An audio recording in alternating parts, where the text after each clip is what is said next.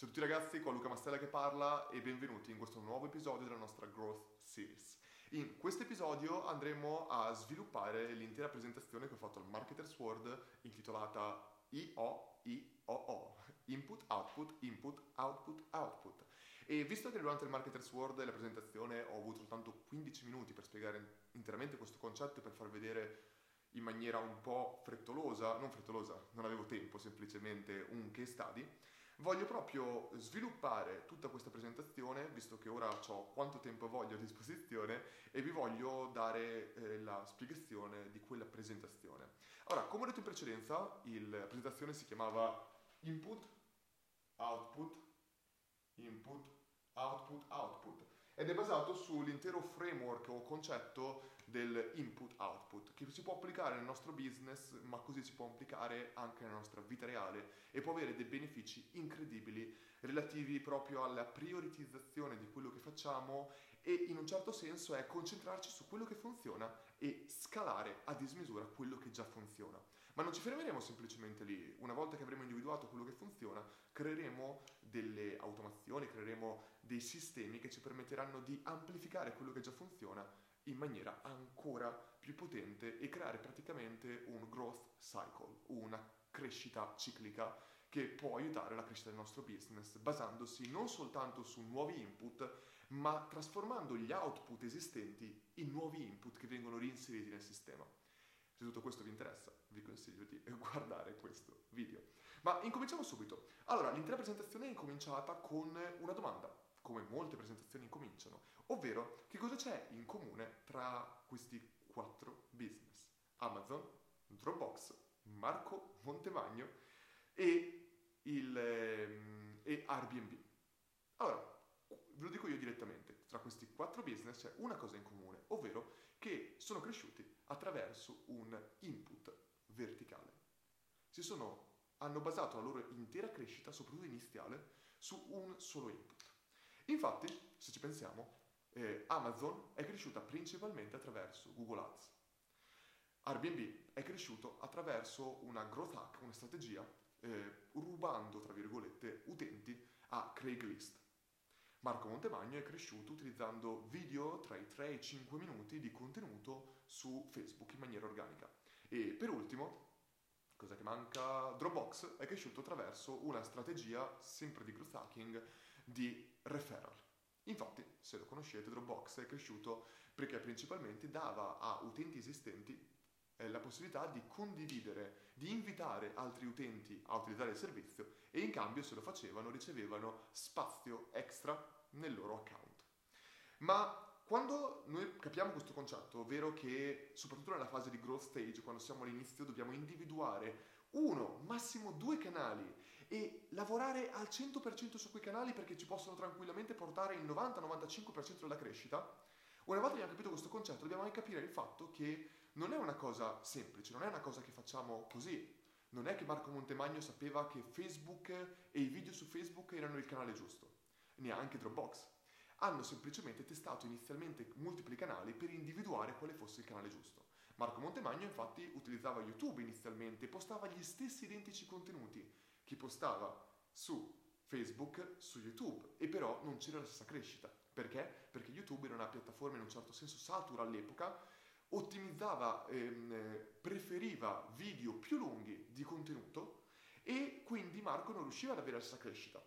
Dropbox è, stato, è cresciuto perché quella strategia di referral non è arrivata così da caso. Sean Ellis, che è la persona che ha fatto nascere il growth hacking ed è la persona che ha fatto crescere Dropbox con quella strategia, non è arrivato a Dropbox e ha detto tranquilli, ci penso io, so esattamente che cosa fare. No, è arrivato e ha detto utilizziamo Google Ads, proviamoci. Google Ads, quando li utilizzavano, per ottenere un cliente che pagava a Dropbox 150 dollari, dovevano spendere circa 320-350 dollari per ogni utente su Google Ads. Quindi praticamente perdevano centinaia di dollari per ogni singolo cliente. Quindi hanno detto no, Google Ads non è il canale giusto, proviamone altri.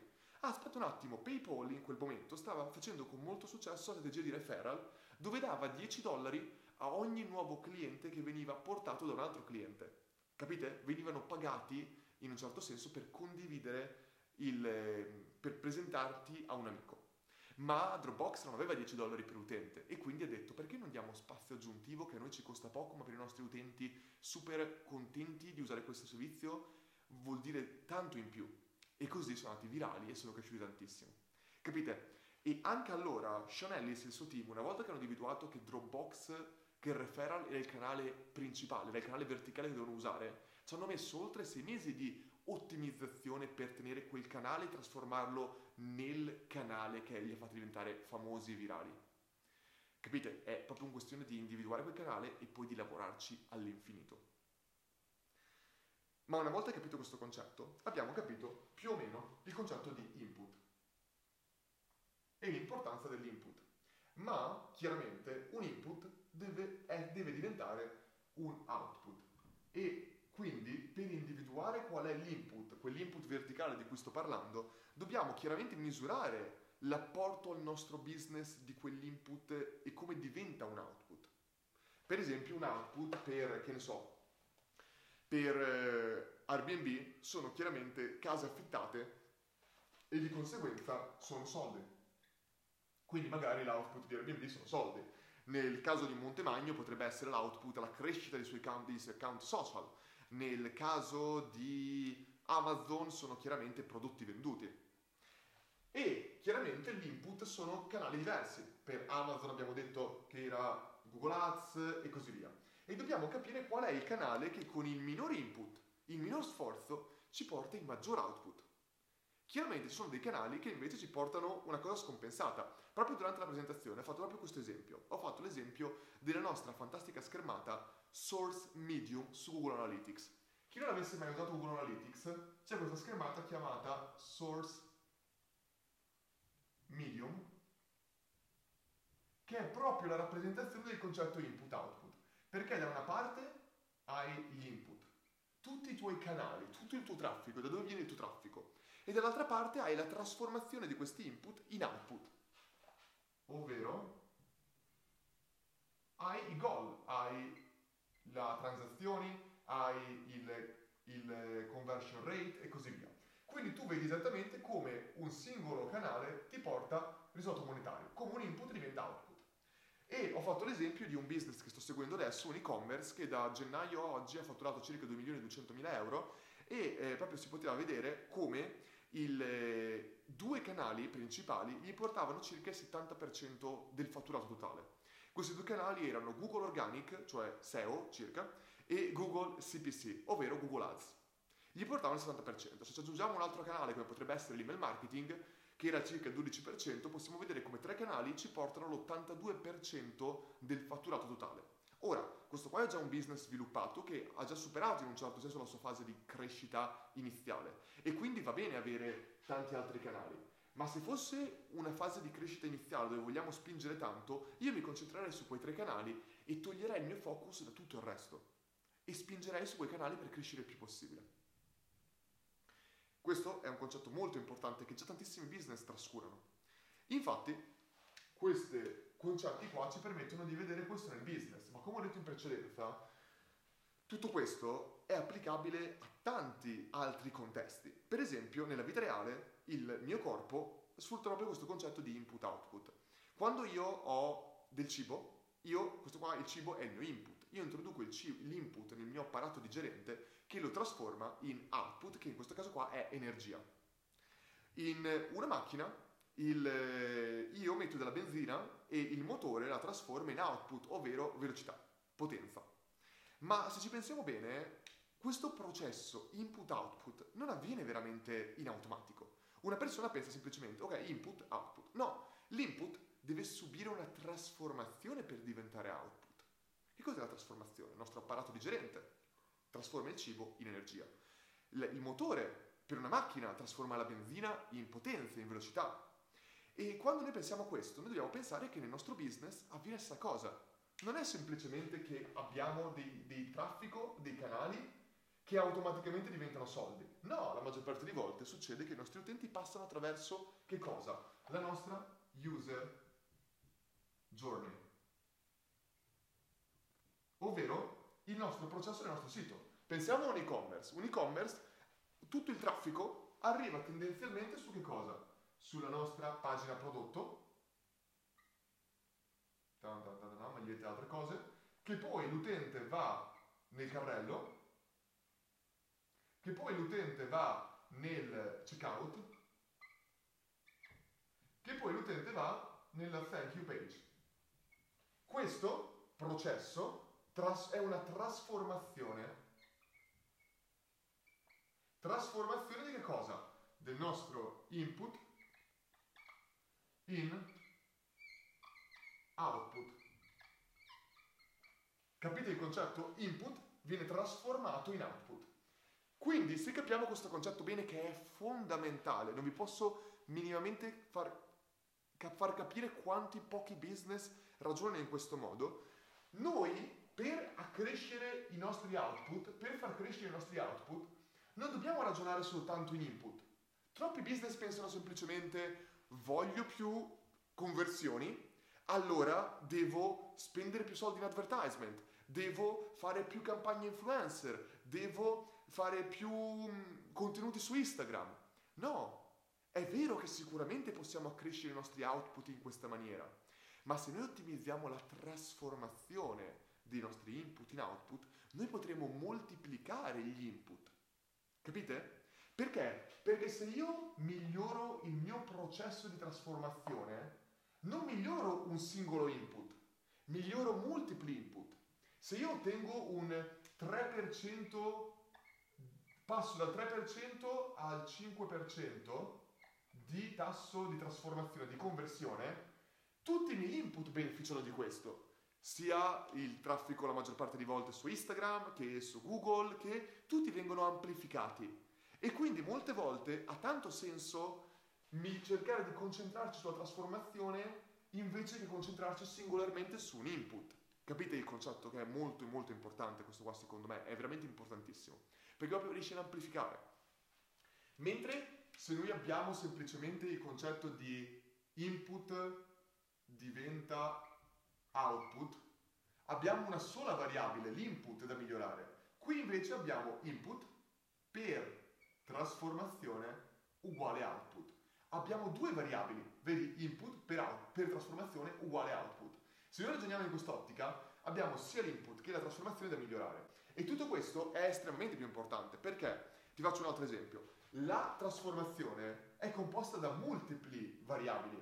Per esempio qui noi abbiamo quattro step, ma questo qua è un esempio qualsiasi. Nel caso di un sito di un commercialista che ha magari un articolo di un blog poi la tua pagina di contatti, un utente legge il blog, clicca in fondo, arriva alla pagina contatti, sono già due step, una volta che hai creato la pagina contatti ci lasci il nostro numero di telefono, noi lo chiamiamo e abbiamo acquisito un cliente. Faccio un esempio a caso. Capite? Sono altri tre step, ma qualsiasi business che ha delle landing page e ti portano alla vendita, alla conversione, a qualsiasi cosa, hanno un processo di trasformazione, sia online che offline. Se noi ottimizziamo uno qualsiasi di questi step, e aumentiamo il numero di utenti che da qua vanno là, capite che qua ah, stai cercando di ottimizzare la conversione e tu puoi esercitare concetti di ottimizzazione e trasformazione in tutti questi step. Oppure puoi ragionare per canale e concentrarci su uno dei diversi input che riportano traffico alla trasformazione. Capite? Questo qua è un concetto secondo me molto ma molto importante. Cancello un secondo qui, così posso avere più spazio e spiegarvi meglio questo concetto. Eccolo qua. Questo qua è veramente un concetto centrale perché è come se fosse semplicemente x per y uguale z. Input per trasformazione uguale risultato o output.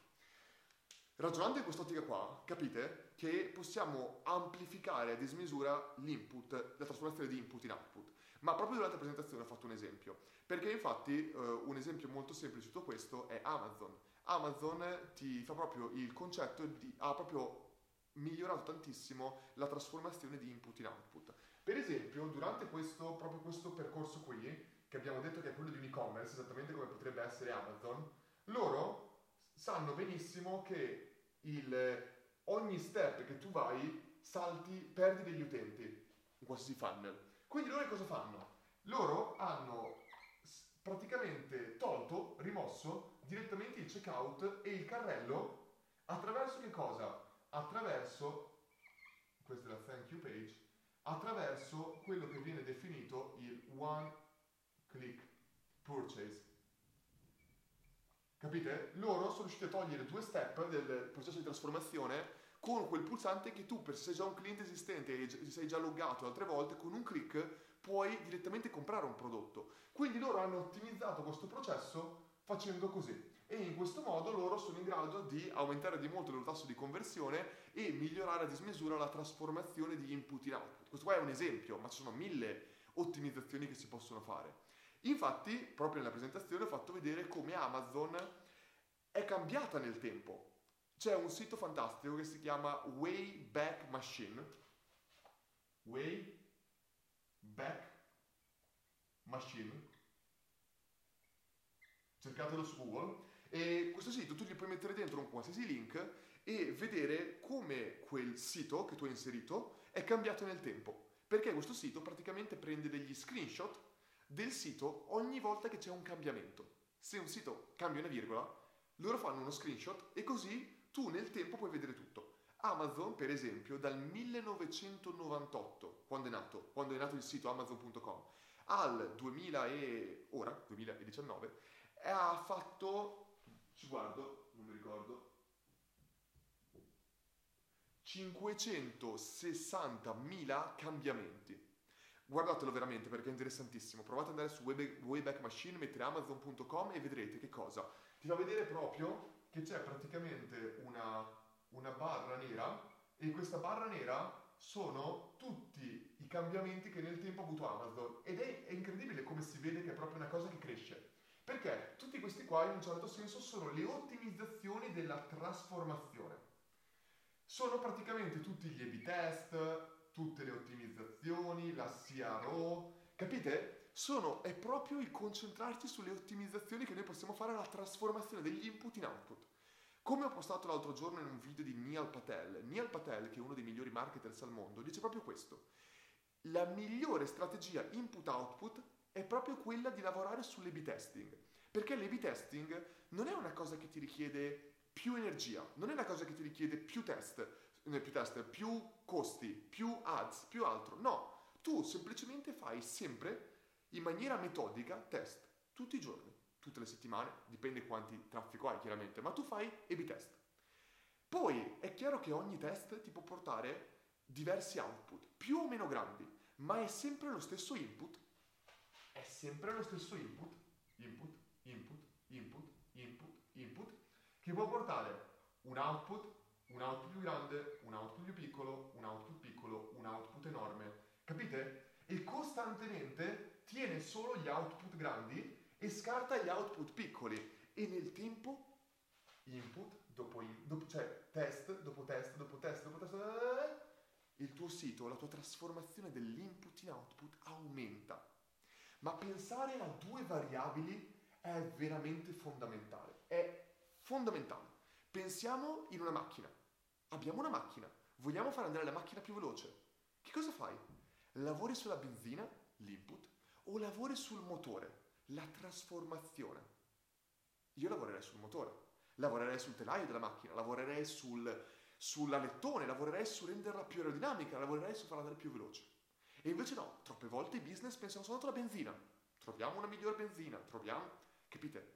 Ragioniamo di trasformazione non soltanto di input, perché questo, qualsiasi benzina gli mettiamo, avrà una velocità molto maggiore. Pensateci un attimo, abbiamo una Ferrari e abbiamo una 500. Usano la stessa benzina, ma una va veloce e l'altra va piano. Trasformazione diversa. Stesso input, trasformazione diversa. Questo è fondamentale da comprendere. Io, l'ho anche detto, potrei fermarmi qua. Solo questo concetto per me nel video di oggi varrebbe oro, ma non mi sono fermato qua. C'è tantissimo in più da pensare e da capire. Perché infatti un intero business, un intero sito, quello che vogliamo, non si ferma qua. Cioè, la maggior parte dei business si fermano qua e già fanno male questo. Ma non dobbiamo in nessun modo fermarci qua. In nessun modo. Perché infatti c'è molto di più che possiamo vedere. Tutti pensano che quando noi abbiamo un... Ehm, tutti i business fanno questo, input trasformato in output. Un utente trasformiamolo in un cliente. Un nuovo cliente. Tutti vogliono nuovi clienti.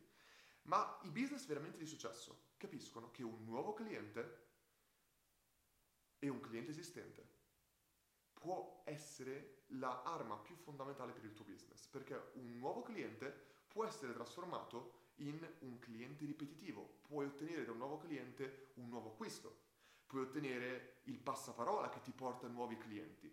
Un cliente esistente è singolarmente la cosa più importante per il tuo business, ne ho parlato in tutti i video che ho fatto praticamente.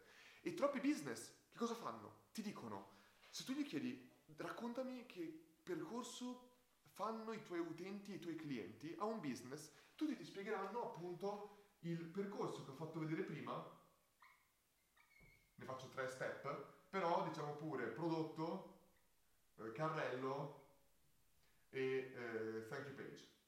Ma una volta arrivati qua, e, e quindi chiaramente qua hai l'output, che cosa succede a questo utente?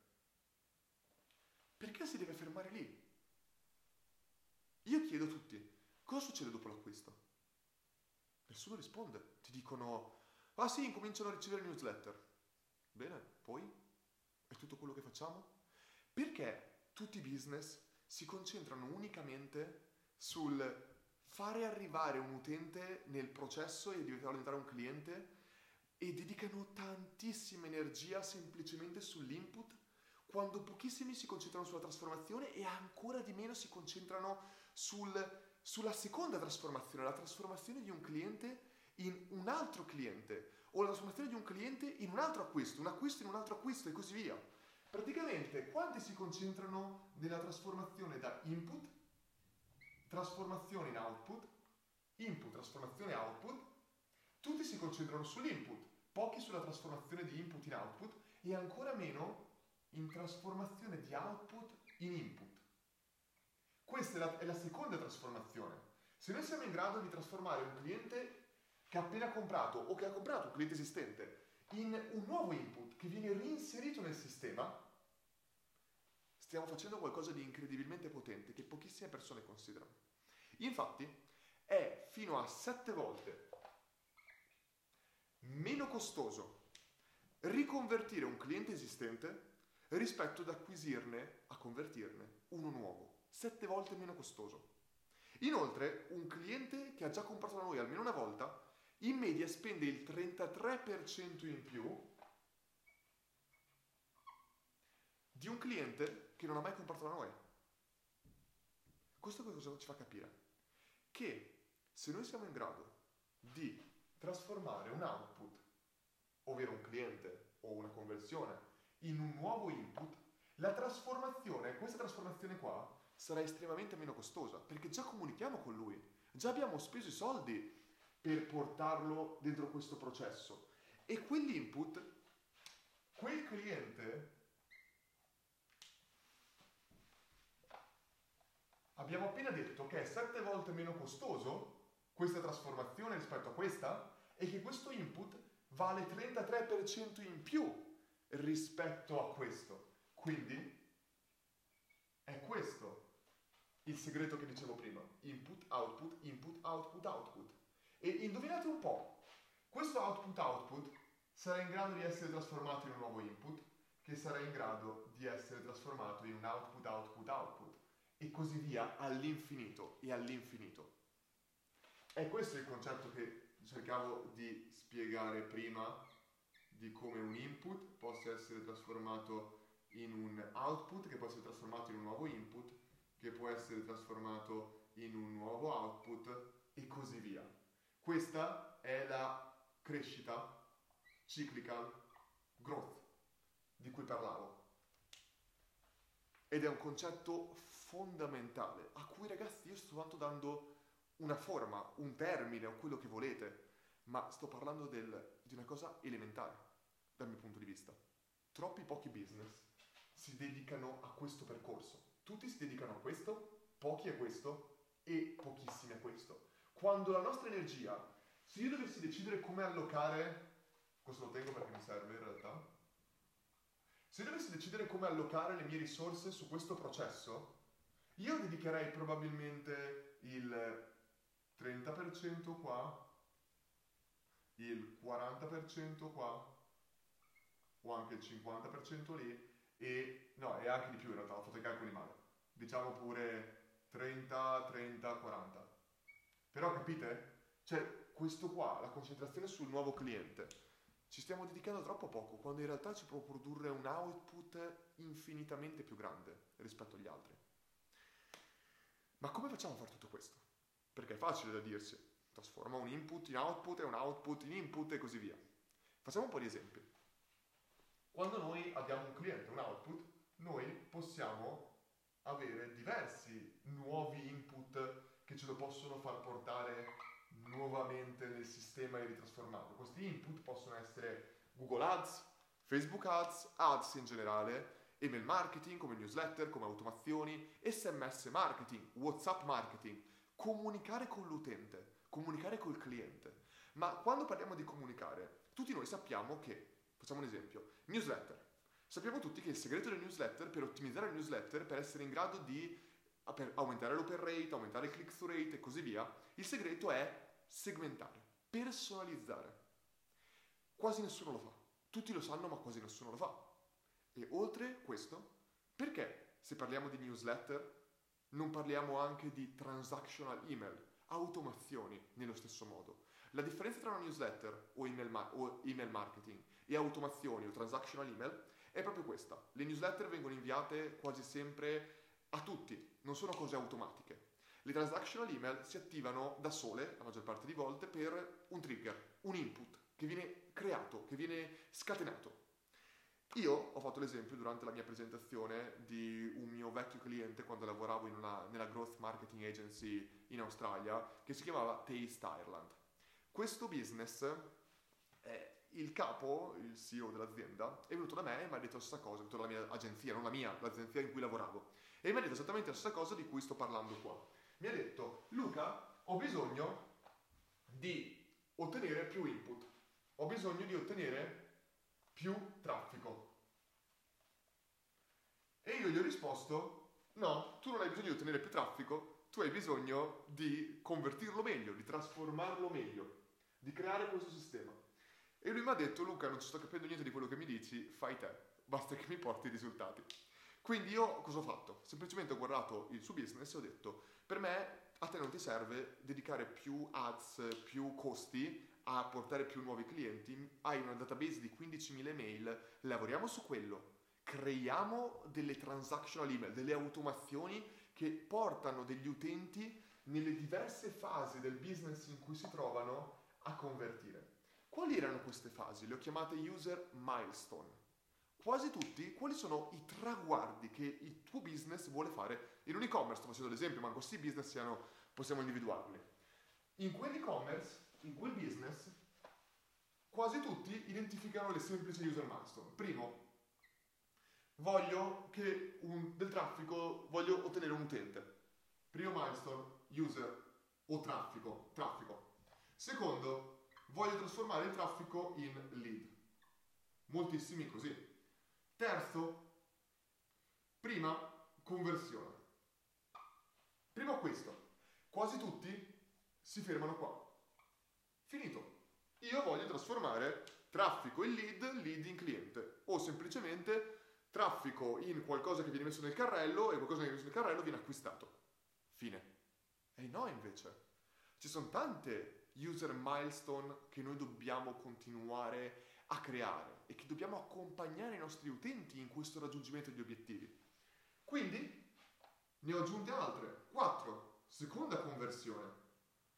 Voglio che un utente che ha convertito una volta converta ancora. Quinta. Voglio che un utente compri ancora e che diventi un cliente ripetitivo. Sesta. Voglio che rimanga un cliente attivo. Queste sono le milestone. Mentre questo funnel lavorava su queste, io ho aggiunto degli step. Ho creato che cosa? Delle automazioni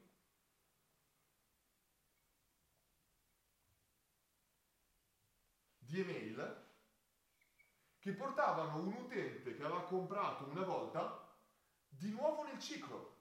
lo riportavano a comprare, lo riportavano a comprare. E si continuava il concetto di milestone. E poi, una volta che era ritornato e aveva comprato, ancora, continuava. C'era un'automazione che si attivava quando l'utente aveva comprato la prima volta, un'automazione che si attivava quando l'utente aveva comprato due volte, un'automazione e così via. Capite? Automazione, automazione, automazione. Terza e utente attivo. Tutte queste vole- avevano lo stesso scopo, creare un processo ciclico fino a quando l'utente era a posto e non aveva più bisogno di essere in un certo senso accompagnato verso il prossimo milestone. E diventava quasi un effetto normale. A, eh, a...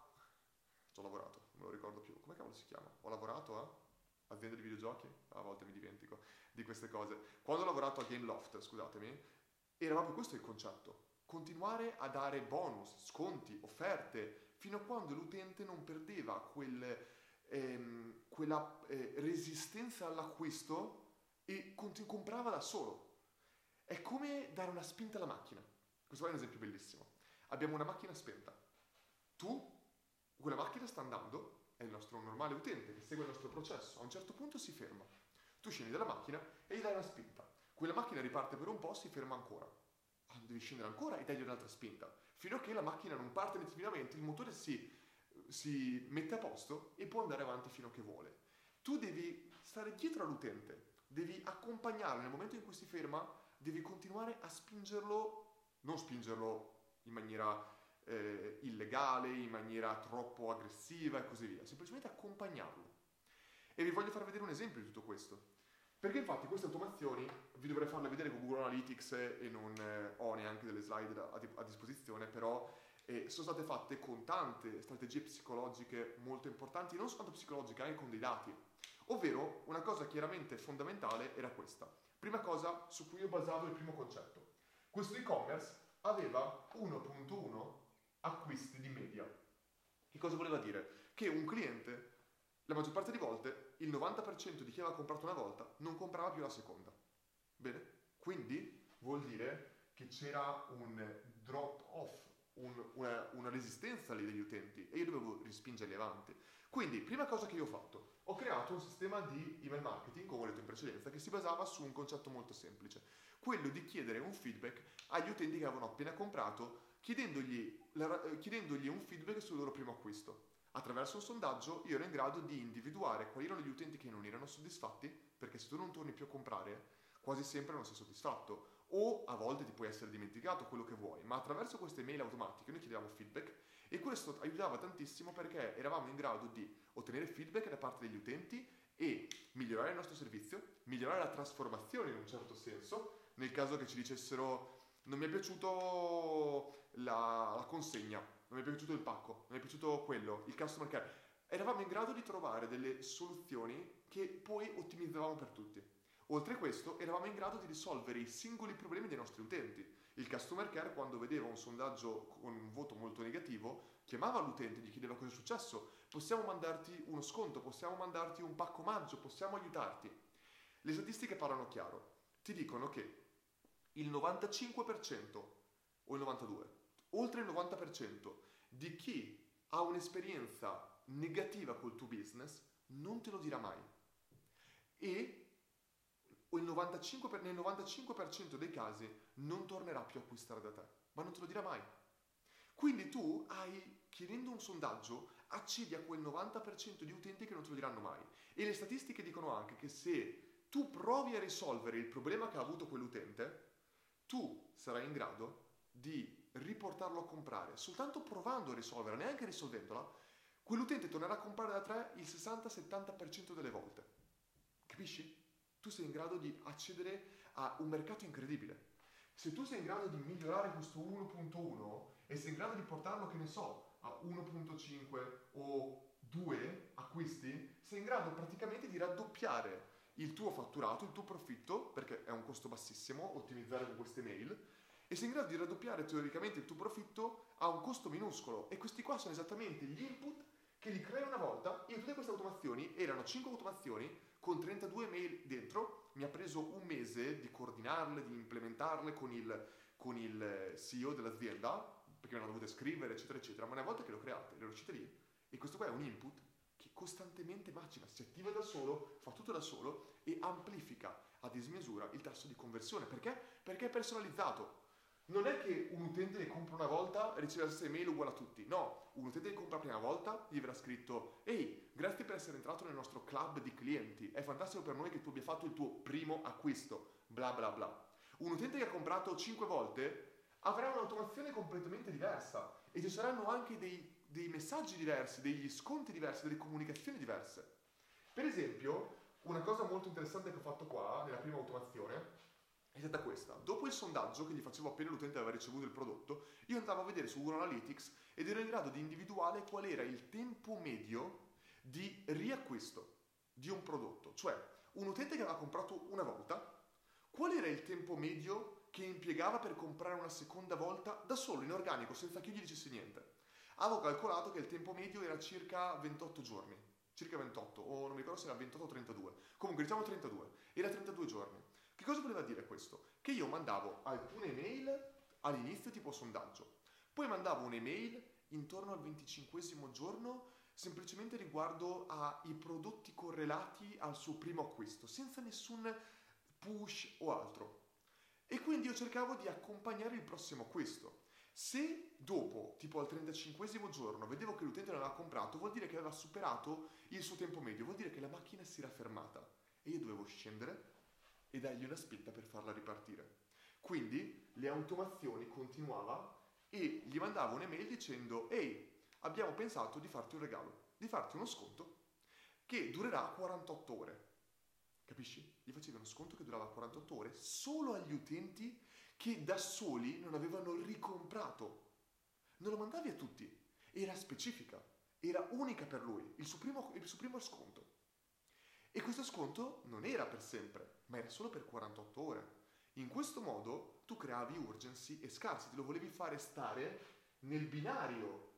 Non volevi che l'utente andasse e volevi che seguisse la stessa strada che seguivano i tuoi utenti migliori.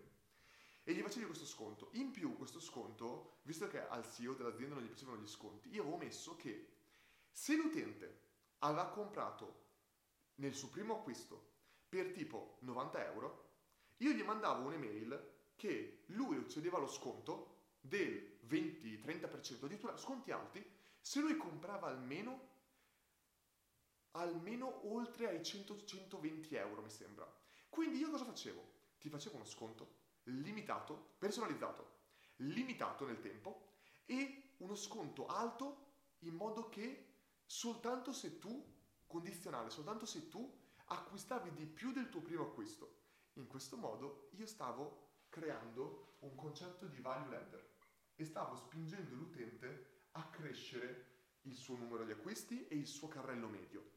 Capisci? In questo modo tu eri in grado di portarlo verso i tuoi canoni, il tuo target, il tuo bersaglio, il tuo obiettivo. Positivo, chiaramente. E questo qua è ottima come strategia.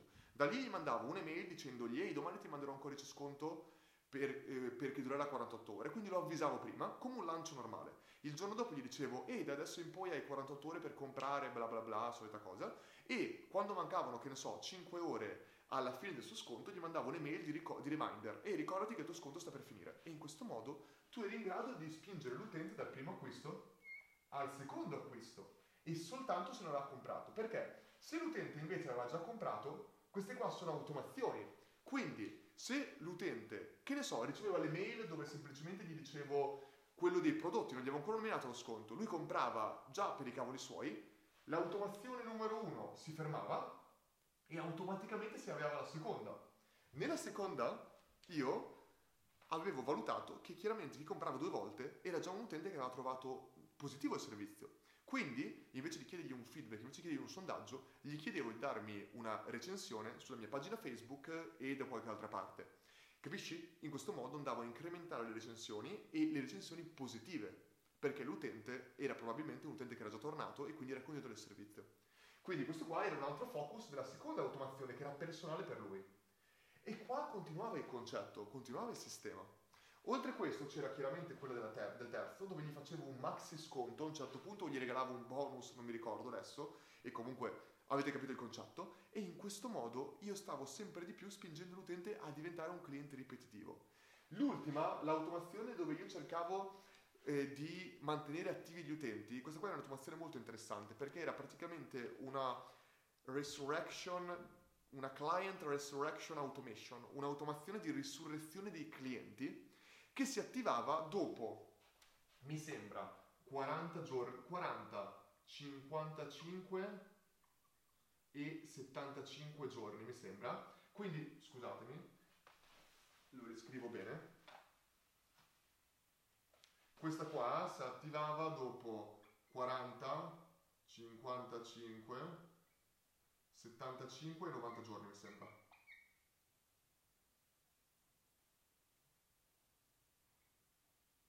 E in ognuna di queste c'era un'automazione. Questa qua era tutta l'automa- eh, questa automazione. Però che cosa faceva praticamente? Gli dicevo, se un utente non, comp- non ha comprato per 40 giorni, ha già superato suo, la sua soglia di 28 o 30 giorni, capisci? O mi sembra che fosse, non mi ricordo se era 45, quello che è. E quindi si attiva un'altra automazione, un'automazione composta da 4 email, dove gli mando un'email dopo 40 giorni. Se l'utente compra, fine, questa automazione si spegne e ritorna nel concetto qua. L'automa- l'utente non compra? Bene, gli mando una prima mail. Ehi, ho visto che non ti sei, non hai più comprato, bla bla bla, ecco te uno sconto. Non lo so, dico così a caso, eh, non me la ricordo adesso. L'utente ha comprato, non ha comprato, dopo altri 15 giorni, al 55 giorno, gli arriva un'altra email. Ehi, ti ho mandato un'email 15 giorni fa, non hai comprato, ma c'è qualche problema, mi daresti un feedback? Sono usciti nuovi prodotti, un'altra cosa così. Non compra, se compra si spegne e viene rimesso qua. Non compra, dopo altri 20 giorni, bla bla bla, e l'ultimo giorno, l'ultima email al novantesimo giorno è tipo we miss you, un, cioè la we miss you email. Ci manchi, mi ricordo che avevo addirittura messo il, ehm, come si chiama, il, l'asino di Shrek con la faccia con le lacrimone, ci manchi, sentiamo la tua mancanza, cos'è successo, non, non compri più da noi, dopo 90 giorni che non compra chiaramente. Poi se sei un business, se sei commercialisti, sei un commercialista magari non mandi una cosa così, se sei un business un po' invece amichevole, che vuole anche lavorare con una relazione sugli utenti, puoi provare queste cose qua. E non avete idea, ragazzi, il tasso di conversione, magari vi metto nel video se riesco con Camtasia, eccetera, eccetera, gli screenshot di tutto questo, c'è stato con queste automazioni nei primi tre mesi o cose così, ci sono stati oltre il 54% di aumento di fatturato oltre il 23% di aumento di transazione, oltre il 46% di aumento di conversion rate. E tutte queste automazioni avevano circa il 6.75% di media di tasso di conversione, tassi di open rate altissimi, tassi di click through rate altissimi. Perché? Perché erano personalizzate. Lavoravano utilizzando i dati, lavoravano utilizzando eh, la, uh, il concetto di milestone, di user milestone, capivano dove era l'utente, capivano qual era il goal di ogni automazione.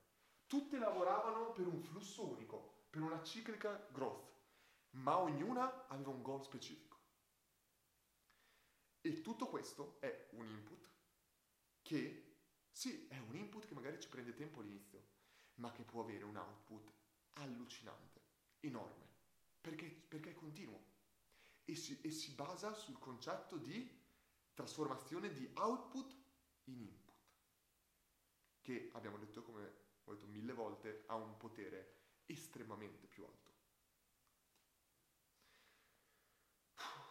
Non lo so ragazzi, questo qui è qualcosa di veramente potente. Io spero veramente che abbiate compreso, spero che abbiate compreso bene, fatemi pure delle domande se ne avete, il potere di tutto questo. Vi posso garantire che io non conosco tanti business che ragionano con questa mentalità. Tutti i business si fermano all'ottimizzazione di input.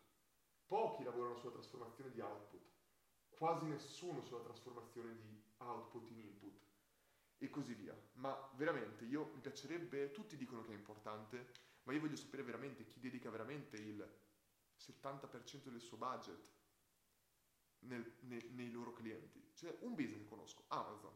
Amazon con Prime dà veramente tantissimo tutti i servizi che ha sono tutti servizi scalabili al massimo e sa benissimo che nel momento in cui tu dentro Prime ci metti Amazon Video, Netflix, Amazon Music, Spotify, Amazon bla bla bla, tu stai dicendo all'utente ma perché devo prendere 10 servizi diversi e pagarli che la somma di quello che pago è la metà di quello che pagherei per Amazon Prime e ho tutto compreso. E Amazon è un servizio che uso già. Loro stanno capendo che la retention è la, è la fondamenta. Altre statistiche che ho parlato in un altro video dicevano che il 5% di retention in più può aumentare tra il 95, no, non mi ricordo se era tra il 95 e il 125% del fatturato. Il 5% di retention in più, perché la retention è una chiave, è una chiave fondamentale. E qui è esattamente come puoi amplificare la retention dei tuoi utenti, ma tutto con un concetto. Il concetto di input in output. Durante il Marketer's World, una ragazza dopo il, dopo il mio speech è venuta e mi ha detto Luca, hai detto un discorso fantastico, non ho ancora capito come posso applicarlo a me stessa, ma è fantastico. Il concetto di input-output. E gli ho detto, bene, dimmi cosa fai. E lei mi ha detto, io sono una copywriter. E gli ho detto, beh, cosa c'è difficile di applicare input-output? I tuoi input possono essere 5 tuoi articoli, o diciamo pure dei post, dei post su Facebook. Hai 5 post diversi che ti richiedono lo stesso input. E tu, una volta che li hai messi su Facebook, misuri l'output. Quale potrebbe essere l'output? L'engagement, o i commenti, o le shares. Diciamo pure l'engagement. L'engagement che i tuoi post ricevono. È molto difficile che 5 post differenti ottengono esattamente lo stesso engagement. No, uno riceverà più like, l'altro meno like, eccetera, eccetera, eccetera. E tu vai proprio a misurare questo con lo stesso effort che mi ha preso, magari 20 minuti nel scrivere un post, a parità di input, quanti output ha generato.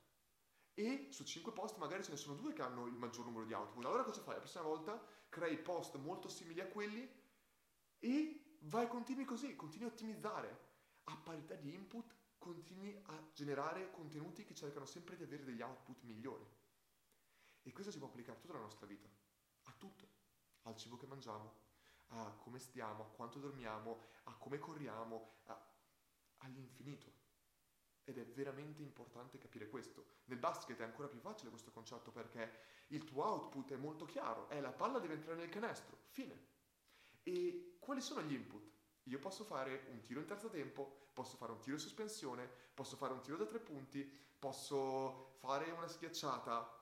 Sono tutti input diversi e io come giocatore devo individuare qual è l'input che mi porta il massimo output. Ci sono giocatori che hanno individuato che il tiro da tre punti è l'unica cosa che sanno fare e fanno benissimo solo quella, perché è la cosa che se loro, loro sanno che se provano a schiacciare avranno un output diverso, che se provano a tirare da tre punti o che se provano a fare un tiro libero Capite? Parità di input, trova l'input che ti porta il maggior risultato e lavora su quello per far trasformarlo nel massimo output possibile. Niente, io sono veramente soddisfatto di questa lezione, spero davvero che vi sia piaciuta. Per favore datemi un feedback, scrivete nei commenti qualsiasi cosa, bella lezione, brutta lezione, non mi è piaciuta, troppo lunga, troppo corta, o sì Luca, mi piacerebbe questa, mi è piaciuta questa lezione, non ho capito questa cosa. Commentate per favore, ditemi come anche soltanto nel vostro business, come voi fate della trasformazione di input in output o se fate una trasformazione oppure no. Se vi è piaciuto questo vi- video è chiaramente scontato, ma se, se avete voglia mettete semplicemente like al video e iscrivetevi al canale che chiaramente vi permetterà di essere notificati quando, rice- quando, pubblicherò altri video come questi. Questo qua, se non avete notato, è un video della mia Growth Series, quindi sono contenuti tendenzialmente più lunghi, fatti strutturalmente tipo lezioni che cercano di dare più nozioni possibile e come con cui cerco di condividere maggiormente le mie conoscenze e quello che ho imparato durante la mia esperienza in azienda, in business, da imprenditore e così via.